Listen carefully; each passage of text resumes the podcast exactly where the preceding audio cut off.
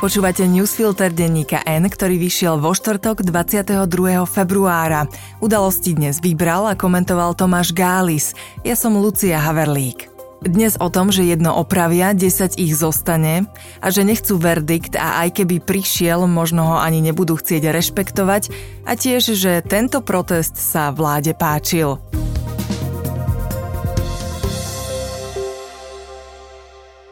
Nedá sa nič robiť, musíme to napraviť. Konečne prišiel ten prieskum, ľuďom to skrátka prekáža. Ak by to ešte mesiac žilo, niektoré peťové voličky by mohli zostať doma. A to by znamenalo problém so zákonmi, s SIS a tak ďalej. Nemusím vám to vysvetľovať. Boris, prosím ťa, zariať, aby sa to cez skrátené do 15. marca zrušilo. Prepač, že ti to hovorím, ale si tu nový. Nie, že priznáš, že to bola naša chyba. Hoď to na opozíciu, že tému zneužíva a na prezidentku, ktorá sa na to vôbec nestiažovala. Zmeníme zákon, upokojíme voličky, zazdáme dole Čaputovú a ešte to trošičku skomplikujeme ústavnému súdu. Vlastne je to lepšie, než som čakal. Nevedno, či to na vláde prebiehalo nejako takto, niečo je však isté. Návrh na zachovanie premlčacích lehôd pri násilných trestných činoch i činoch proti mládeži či rodine, ktoré vo štvrtok ráno schválila vláda, má parlament odobriť v skrátenom konaní, aby sa stihol dátum účinnosti 15.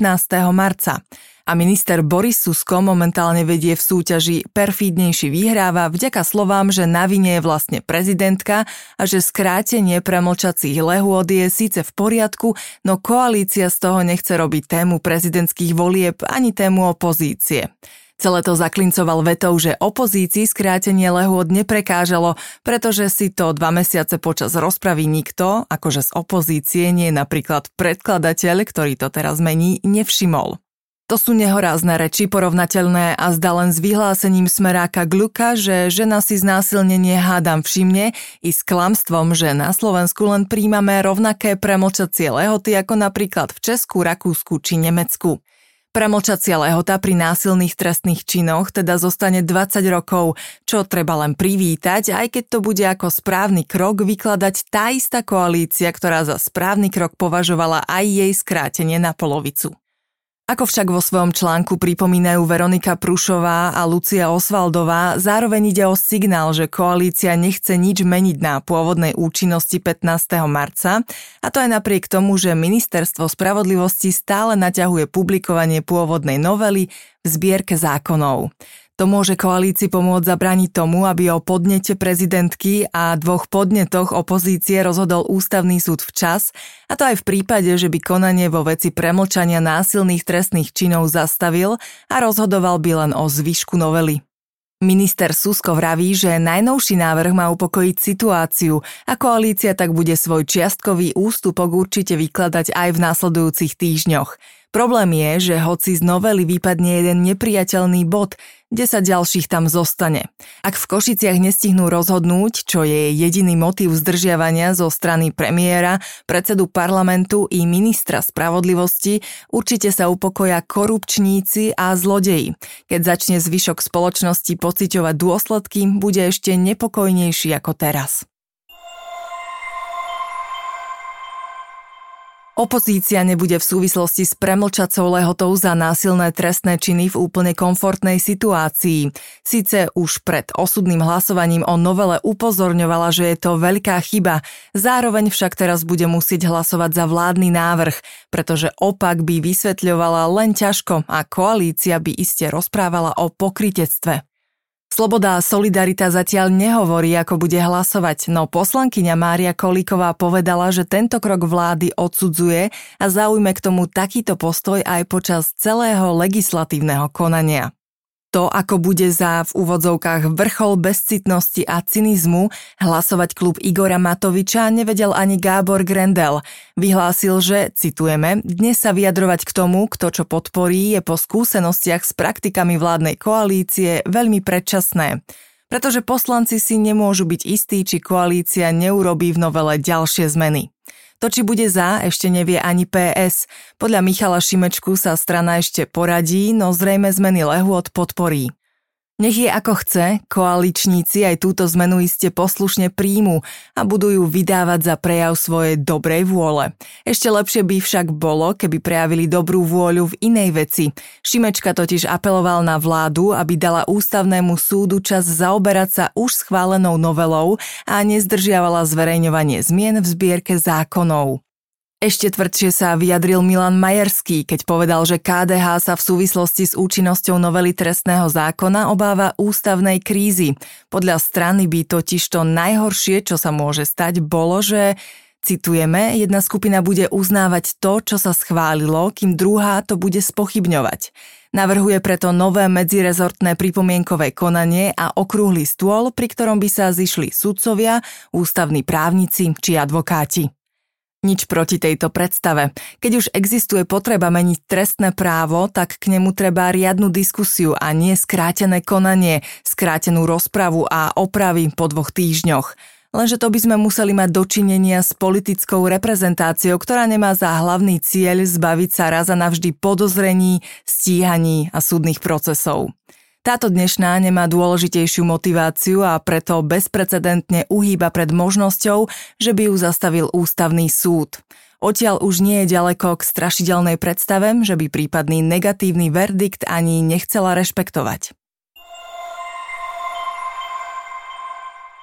Protesty poľnohospodárov deň po 6. výročí vraždy Jana Kuciaka a Martiny Kušnírovej mohli vyvolať spomienky na podobné protesty z roku 2018, keď šlo najmä o poľnohospodárskú platobnú agentúru, agrodotácie na betónové plochy, v úvodzovkách Grovku Roškovú či mafiána Vadalu.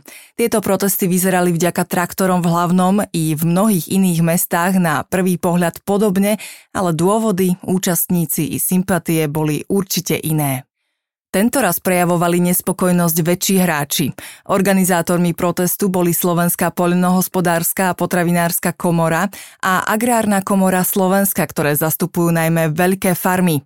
Druhý rozdiel bol v tom, že protesty boli namierené proti Európskej komisii, ktorá podľa komory presadzuje príveľmi razantnú ekologizáciu, proti prílišnej byrokracii a meškaniu platieb i proti nedostatočnej ochrane voči dovozom potravín z Ukrajiny či iných tretích krajín, ktoré nemusia splňať také prísne environmentálne štandardy ako potraviny z Európskej únie. S tým súvisí tretí rozdiel, ktorým je celoeurópsky rozsah protestov. Lenže je tu aj štvrtá odlišnosť. Kým pred šiestimi rokmi sa vtedajší vládni politici, predovšetkým zo Smeru, mohli na protestujúcich rolníkov hnevať alebo sa ich dokonca obávať, dnes sa tvária, že sú s nimi, teda s tými veľkými, na menších im až tak nezáleží. Názorne to ukázal minister pôdohospodárstva Richard Takáč. Kým pondelkový protest označil za spolitizovaný a pomílený, nepochybne preto, že menší farmári protestovali pred ministerstvom a z dôvodu, že vláda meška s vyplácaním dotácií, agrobarónov prišiel podporiť, pretože ich cieľom je skôr Brusel a Ukrajina. A nebol sám. Do nových zámkov prišiel zástupcov veľkých fariem povzbudiť aj poslanec Rudolf Huliak a europoslankyňa Katarína Rod Nevedialová. Šéf SPPK Emil Macho síce v útorok hovoril, že citujeme, ak sa niekde nejakí politici na protestoch objavia, možno ich farmári odtiaľ aj vyženú palicami, ale vo štvrtok už pripustil, že mu ministrova účasť neprekáža. Prečo by aj keď Takáč, ale aj nitrianský župán Stanislav Becík či samotný premiér Robert Fico zjavne chápu, že v tejto spoločnosti sa oveľa častejšie nadáva na úniu a na ukrajinskú pšenicu. Teraz ešte správy jednou vetou. Podanie poslancov PS k návrhu novely trestného zákona pridelila elektronická podateľňa predsedovi Ústavného súdu Ivanovi Fiačanovi. Každý z troch návrhov, prezidentkin a dva od opozičných poslancov, teda dostali traja rozdielni sudcovia spravodajcovia.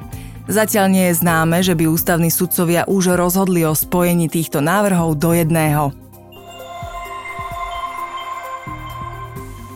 Zrušenie dotačnej výzvy na projekty ochrany ľudských práv môže ohroziť aj projekty na podporu ľudí s mentálnym postihnutím, či linku dôvery. Mimovládne organizácie na zrušenie dotácií zareagovali spoločnou výzvou a rozbehli online petíciu.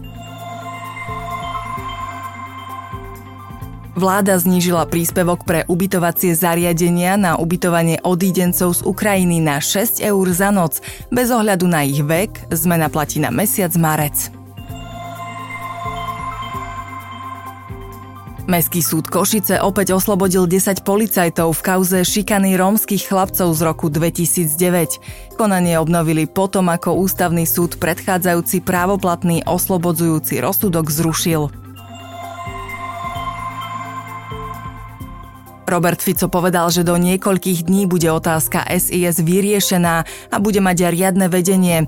Zuzana Čaputová uviedla, že nemá informáciu o akom pláne v súvislosti s SIS premiér hovorí, preto sa k tomu nemôže vyjadriť. Člen rady RTVS Jozef Chudík kritizoval spôsob, akým spravodajstvo verejnoprávneho média informovalo o výročí vraždy Jana Kuciaka. Povedal, že má pocit, že sa tomu venovalo v úvodzovkách príliš veľa pozornosti a šlo len o v úvodzovkách jeden obrovský celospoločenský cirkus. Európska únia vyradí zo sankčného zoznamu Jozefa Hambálka, slovenskú spojku prokremeľskej motorkárskej skupiny Noční vlci, píše Reuters s odvolaním sa na diplomatické zdroje. Na vyradenie podnikateľa zo sankčných listín viackrát vyzýval premiér Robert Fico. Udalosti do dnešného newsfiltra vybral a komentoval Tomáš Gális. A na záver posledné slovo Braňa Bezáka. Novelizácie, s ktorými prišla Ficová koalícia, sa v skratke dajú pomenovať takto. Predtým sme mali trestný zákon, teraz budeme mať tristný zákon. Do počutia zajtra.